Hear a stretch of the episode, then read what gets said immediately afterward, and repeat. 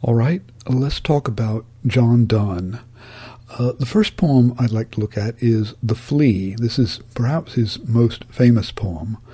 And think about how odd it is to have a love poem about a flea. Now, there actually had been some, in classical literature, there were some poems about fleas, but they were always about the idea that the flea was able to touch the body of the mistress, and so you envied the flea, wish you could be like the flea. This is something quite different. So let's just go through this stanza by stanza. Mark but this flea, and mark in this, how little that which thou deniest me is. So the first thing he uses the flea as an analogy for is tininess. I mean, that's what we think of as a flea is incredibly tiny.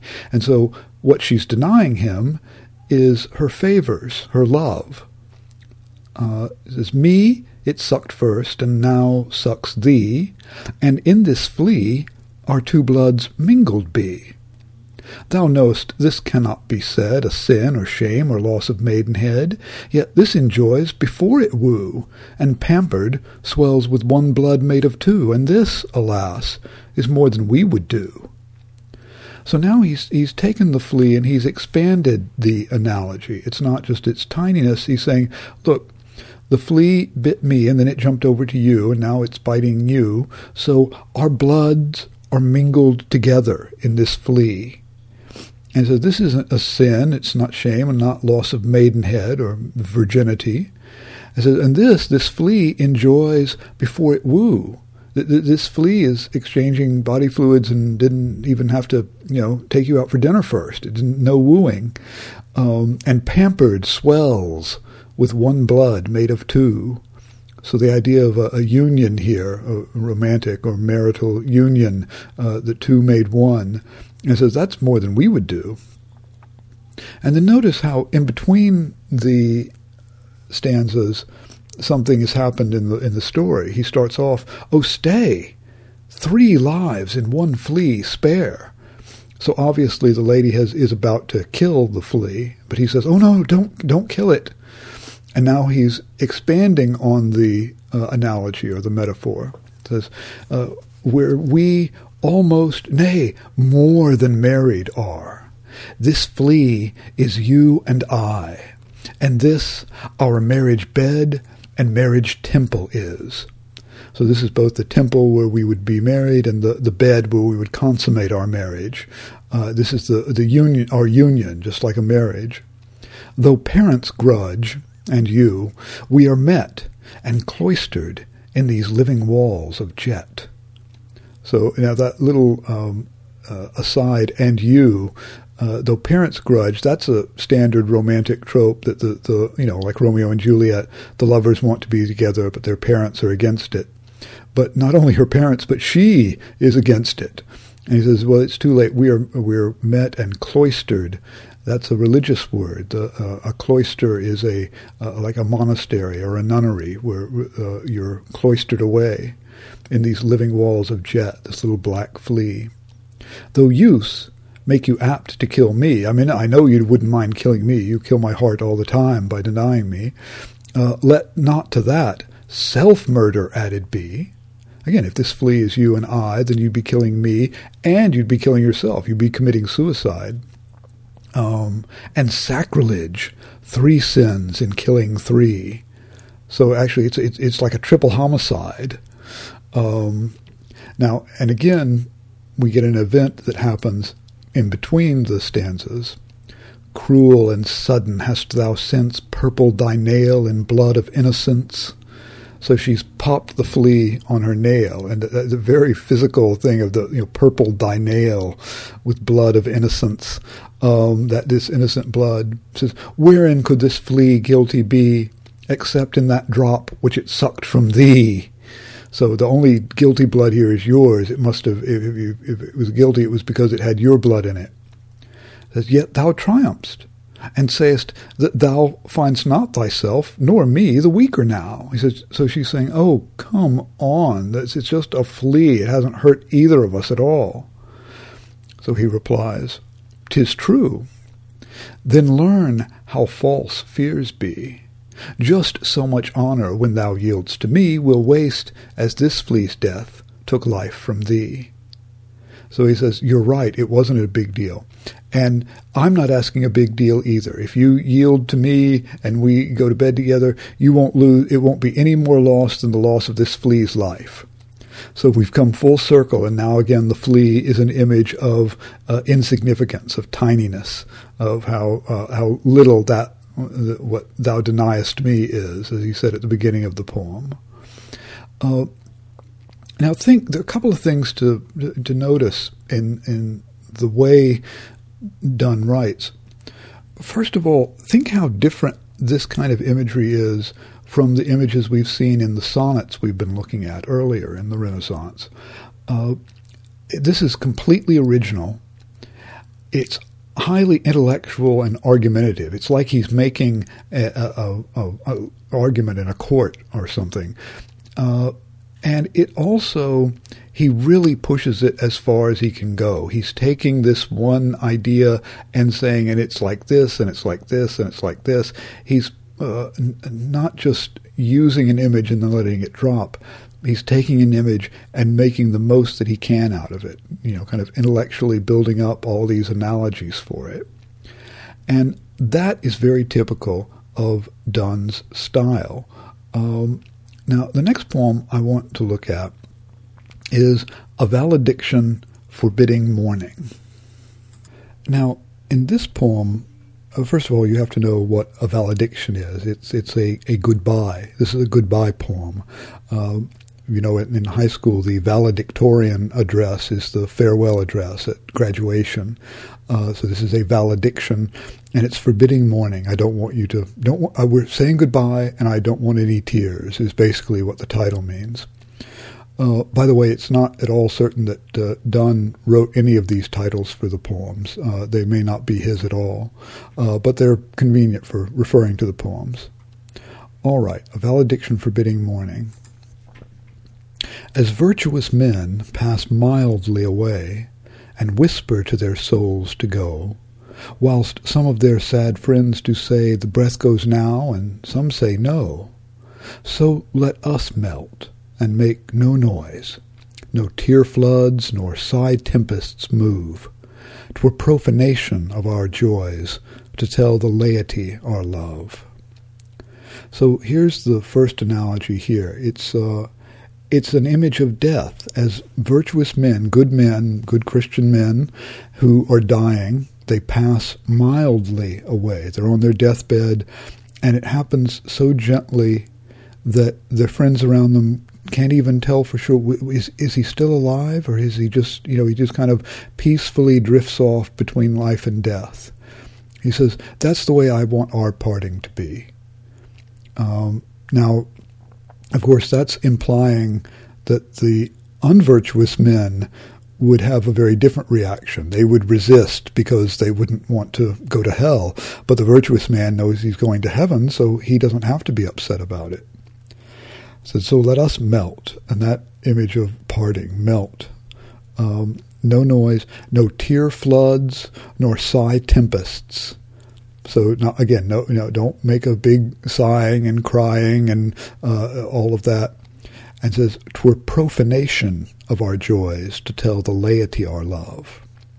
Well, profane is the opposite of sacred. It would make our sacred love profane of our joys to tell the laity.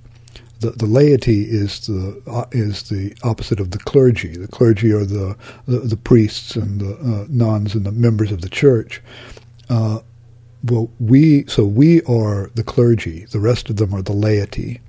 This whole poem is setting up these opposites: virtuous men versus unvirtuous men, profane versus sacred, clergy versus laity.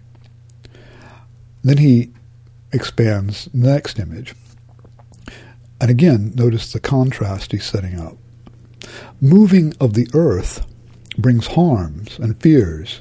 Men reckon what it did and meant. But trepidation of the spheres, though greater far, is innocent. So here's another analogy, and explicitly it's setting up the two different kinds of things. So movement of the earth, earthquakes, everybody gets upset about that. But the movement of the spheres, and now you have to remember that in the Renaissance, their image of the solar system and the universe, in fact, was a series of crystal spheres, and each planet was on one of those spheres and rotated around. Well, it was either the Earth or the Sun. That was a controversy at the time. But the idea was, he's saying, the little shaking of the Earth that we have, that everybody gets so excited and so worked up about it. But think about it, all the time, the planets, Jupiter is moving, in its orbit, and that's a much greater movement, but it doesn't upset anyone. It's innocent. Again, the contrast, the earthly, earth moving and the spheres moving. Dull sublunary lovers love, whose soul is sense, cannot admit absence, because it doth remove those things which elemented it. All right. So what's sublunary? That means below the moon. And in the theological understanding of this time, everything that was below the sphere of the moon was part of the fallen world. Above that, everything is still perfect. It's still in a state of paradise. So these sublunary lovers, these earthbound lovers, whose soul is sense, all they have are their five senses. They don't have anything spiritual beyond that. They can't bear to be apart. They can't admit absence, because it doth remove those things which elemented it. They just have the five elements. They don't have a higher spiritual life to their love the way we do. It says, but we, by a love so much refined that ourselves know not what it is, enter assured of the mind, care less eyes, lips, and hands to miss. So we have this more refined love. Again, it's meant in the mind, a higher kind of love. And so if we don't have physical contact, we don't see each other, if we're not kissing, if we're not holding hands, that's less of a problem to us, because our love is more than that. It's more than the physical, sublunary love. Our two souls, therefore, which are one, though I must go, endure not yet a breach, but an expansion, like gold, to airy thinness beat. So he says our departure is not a break. Our love is expanding. It's like you take a lump of gold and you hammer it down and hammer it down. It eventually covers a huge surface area, even though it's a tiny thin layer of gold, to airy thinness beat. And the gold has expanded. It hasn't broken. It's expanded. And then starting in line 25. If they be two, if our souls be two, they are two so as stiff twin compasses are two. Now, you have to get the right image here. He's not talking about a compass as in the needle points north. He's talking about the kind of compass that you would use in a geometry class. All right? It's got two legs. One of them has a pin in it. The other has a pencil in it. So you stick the pin in the center and set how far out you want it to be, and you can draw a perfect circle with it. They were also used for navigation at the time. So that's the stiff twin compasses. So if we're two, we're like the two legs of one compass. It says, thy soul, the fixed foot, makes no show to move, but doth, if the other do.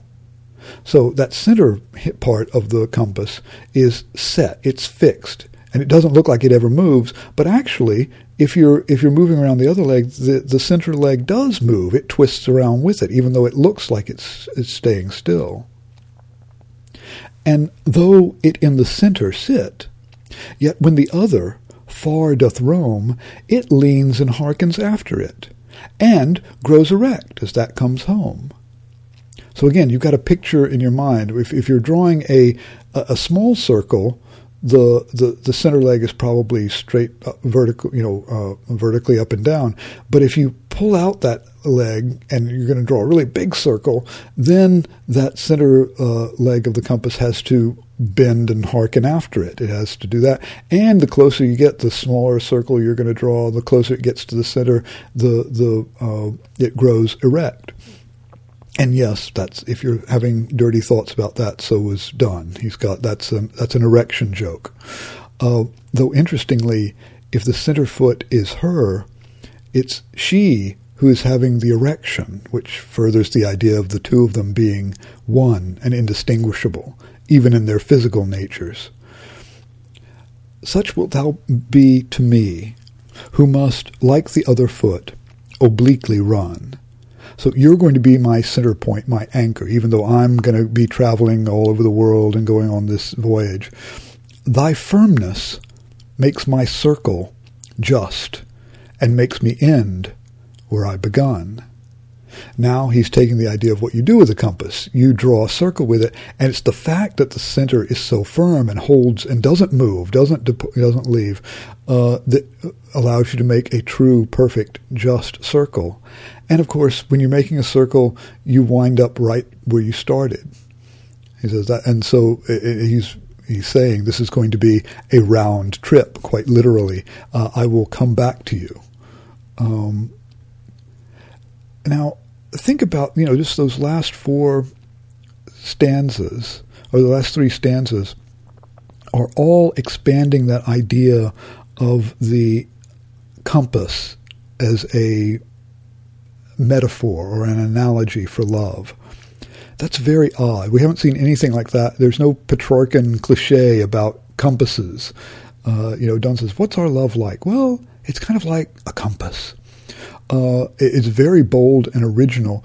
And again, look at how he develops it. He doesn't just give one, like the flea, he doesn't give just one meaning for it. He gives multiple meanings and pushes and finds new areas about it, new points of the analogy that he can make. Now, this kind of analogy or metaphor is called a metaphysical conceit.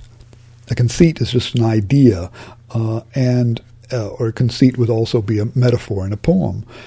And they're called metaphysical because Donne and the poets that he influenced, there was a whole school of what we have come to call the metaphysical poets, though they didn't call themselves that.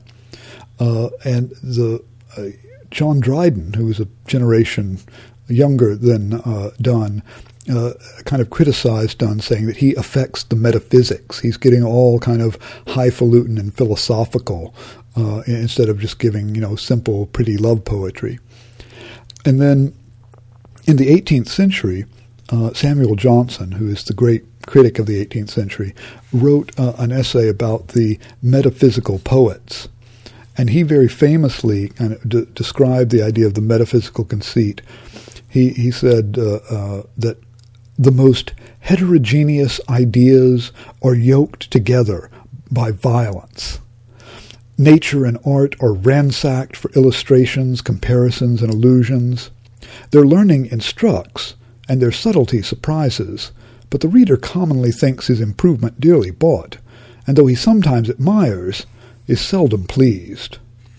So Johnson, and the 18th century in general, and most of the 19th century too, didn't really like these metaphysical conceits. So the ideas are yoked by violence together.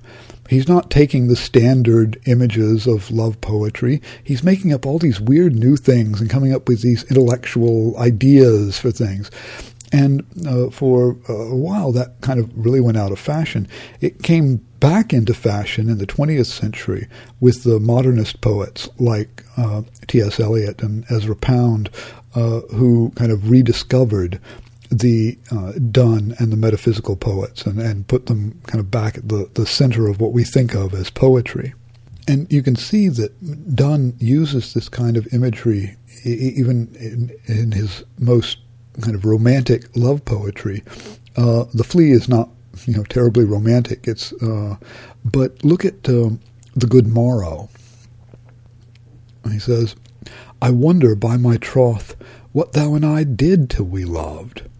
Were we not weaned till then, but sucked on country pleasures childishly? Or snorted we in the seven sleepers' den? 'Twas so. But this all pleasure's fancies be. If ever any beauty I did see, which I desired and got, 'twas but a dream of thee. So he's saying, what did we do before we were in love? We were just wasting our time. Were we not weaned till then? So we couldn't. We were like a baby, couldn't eat solid food, only sucked on country pleasures childishly. Or we were asleep, snoring and asleep. And this, compared to this, all pleasures were just fancies. And any beauty that I saw before was just a dream of thee. But that idea of weaning and snorting in the Seven Sleepers' Den, those are, again, not conventional images. Look at the next stanza. And now, good morrow to our waking souls. So this is a morning after poem. They've been asleep in bed together, and they're greeting the morning. Good morrow to our waking souls, which watch not one another out of fear. We're not riveted by each other because we're afraid. For love, all love of other sights, controls, and makes one little room an everywhere.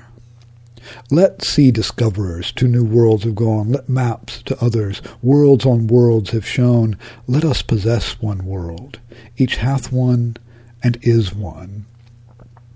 And you can see here, this is very intellectual poetry. I mean, he's thinking about this. Remember, this is the time he's writing, in a time when they were making these great sea discoverers and colonizing the New World, discovering America, all of that. Or that image of making one little room an everywhere. So we don't need the vast outside world. We have everything we need here, just the two of us. And then it gets even more kind of a metaphysical conceit in the third stanza. My face in thine eye, thine in mine appears, and true plain hearts do in the faces rest. Where can we find two better hemispheres without sharp north, without declining west? So here the image of the two of them staring into each other's eyes and seeing the other seeing themselves reflected there. So they're mirroring each other back to each other, and two better hemispheres. Now he takes the idea of the eyeball and makes it like a globe, as he talked one little room and everywhere. Now it's all not just the room, but just their eyes become a world. No sharp north, it doesn't get cold, no declining west, there's no sunset. This is a perfect world. It says, whatever dies was not mixed equally. And here, as he does, Donne is drawing on philosophical and scientific ideas from the time.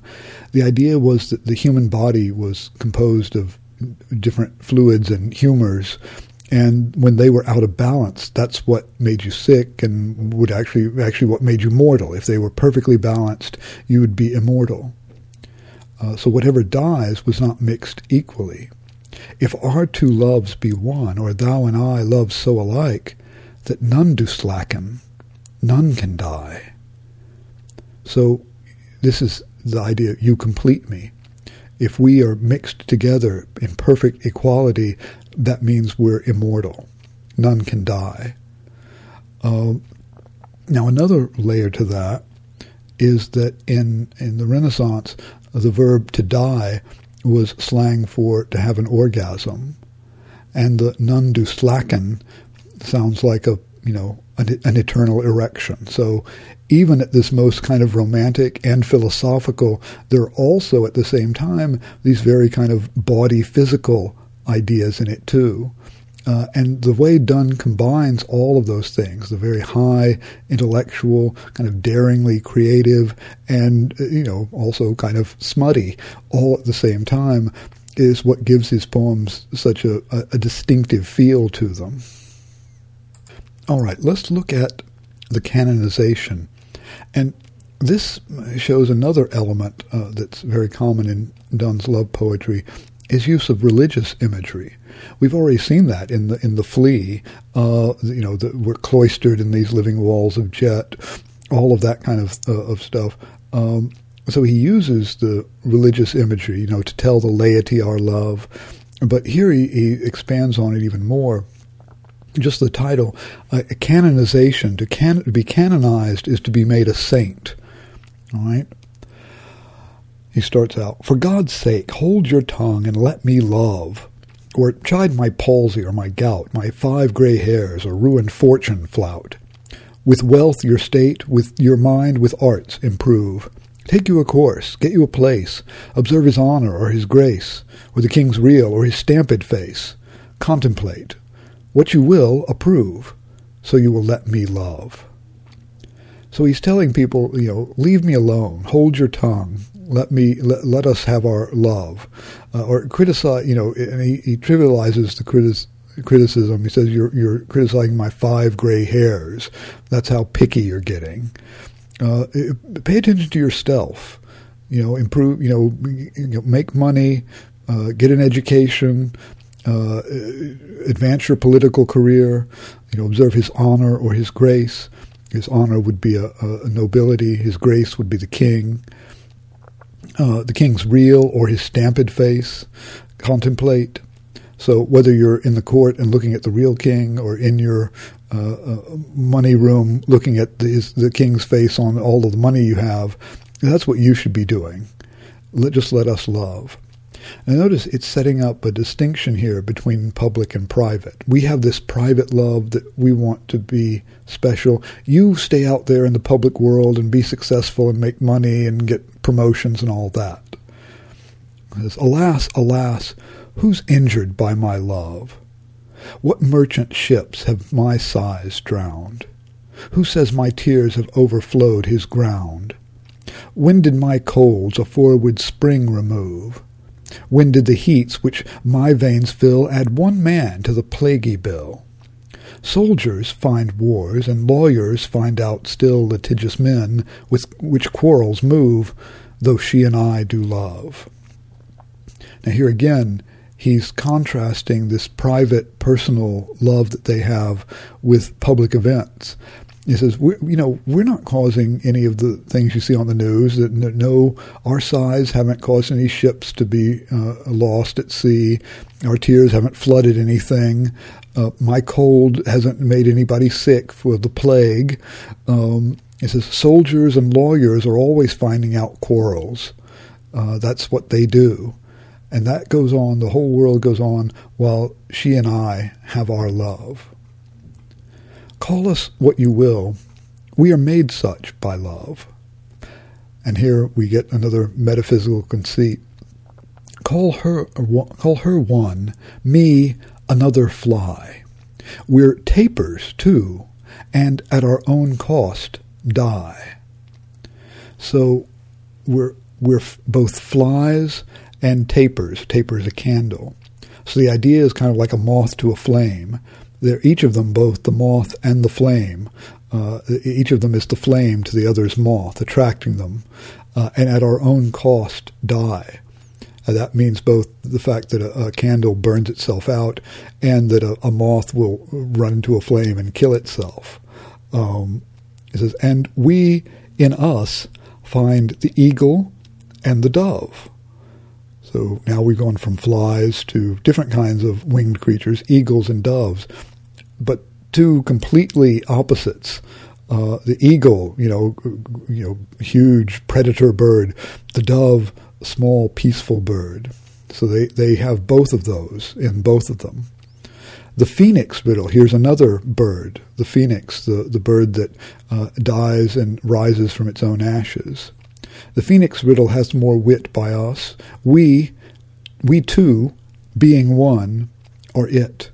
We're the phoenix. So to one neutral thing, both sexes fit. You know, we complete each other. We're one neutral thing joined together.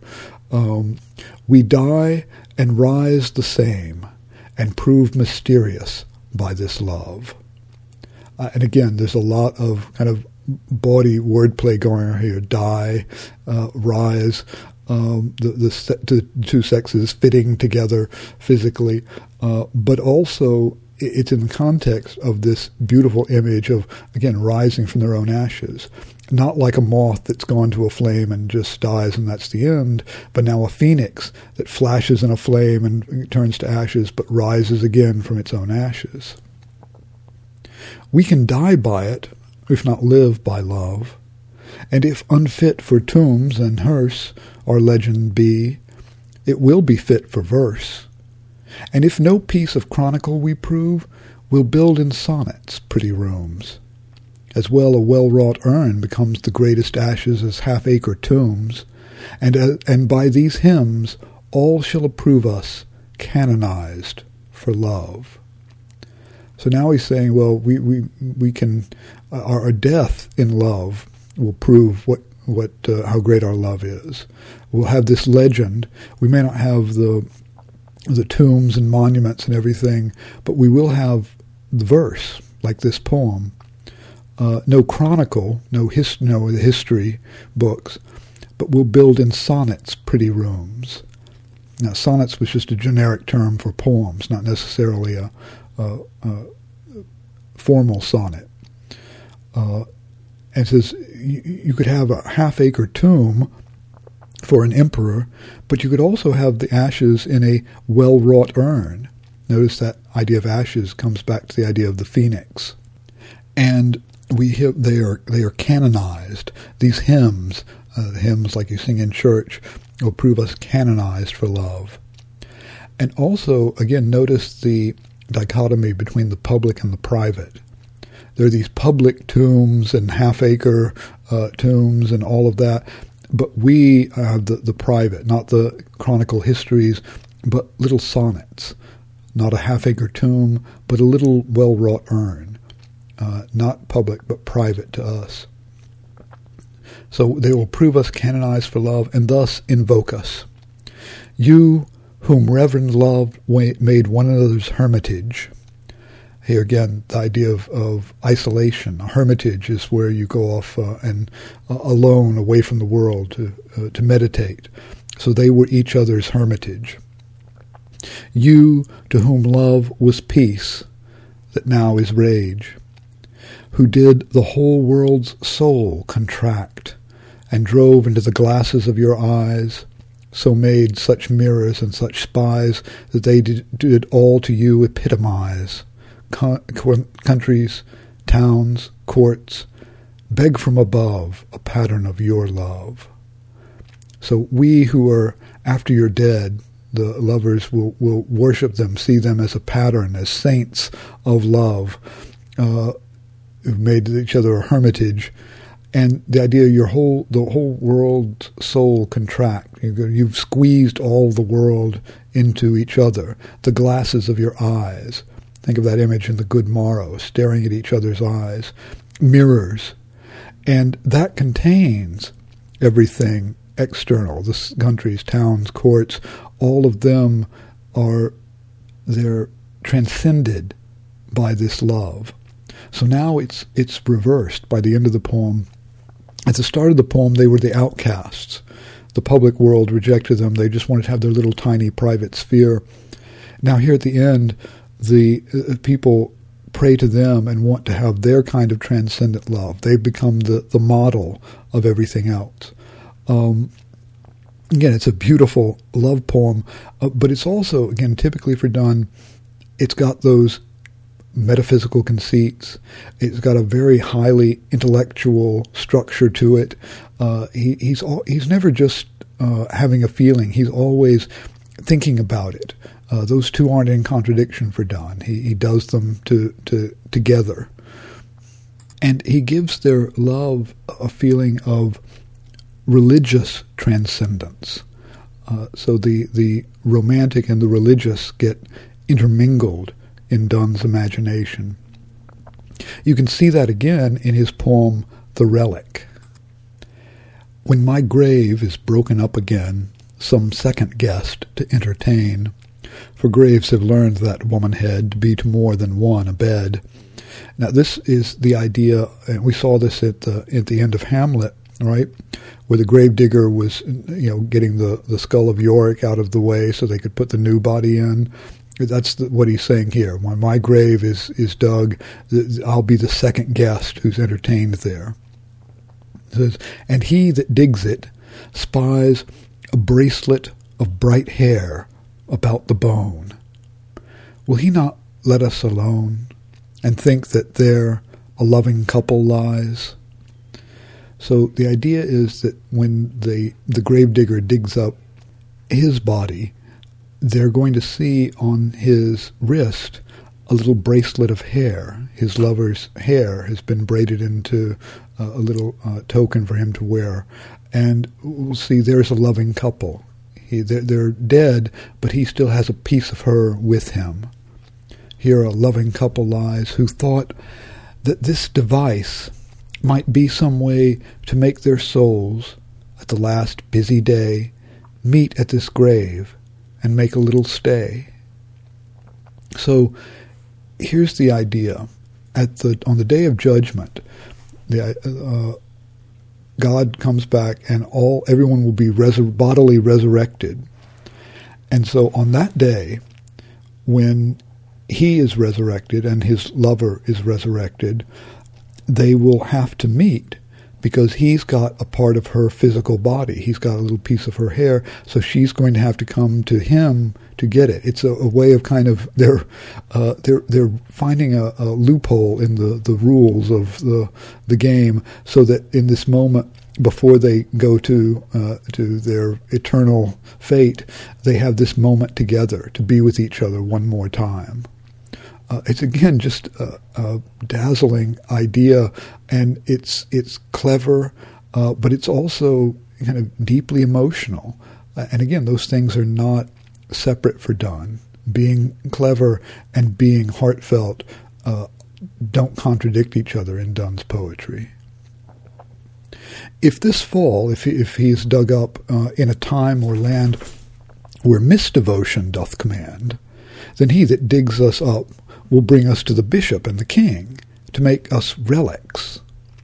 So if misdevotion, if they don't have a real feeling for this, then they'd probably just bring them to a bishop or a king and they'd be declared relics.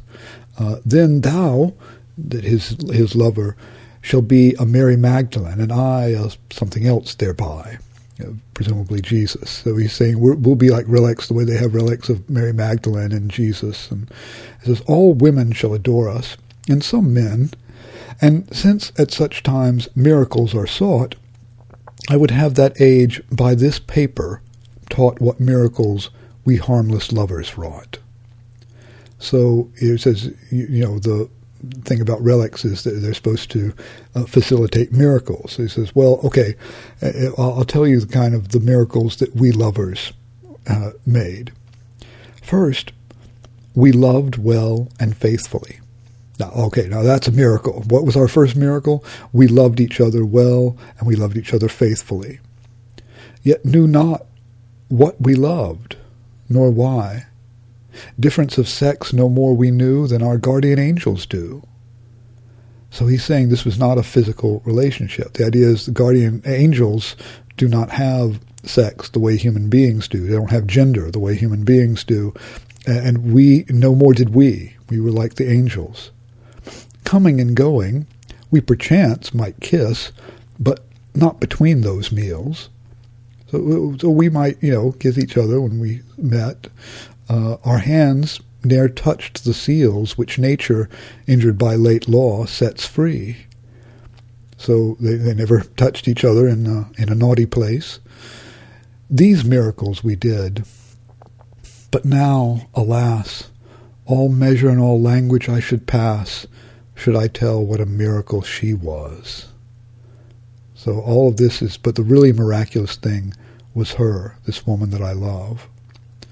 And here, again, so much of Donne is kind of putting these paradoxical ideas together.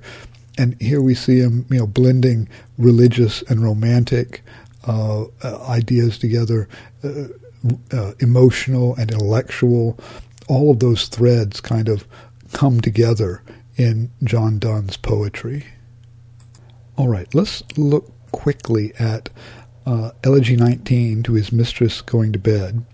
And I'm not going to go through this in great detail, but I want to look at a couple of things in it. And the second verse paragraph that starts on line 25, this is a poem where he's telling his mistress he wants her to come to bed, and he's telling her to undress. He says, line 25, "License my roving hands, and let them go before, behind, between, above, below.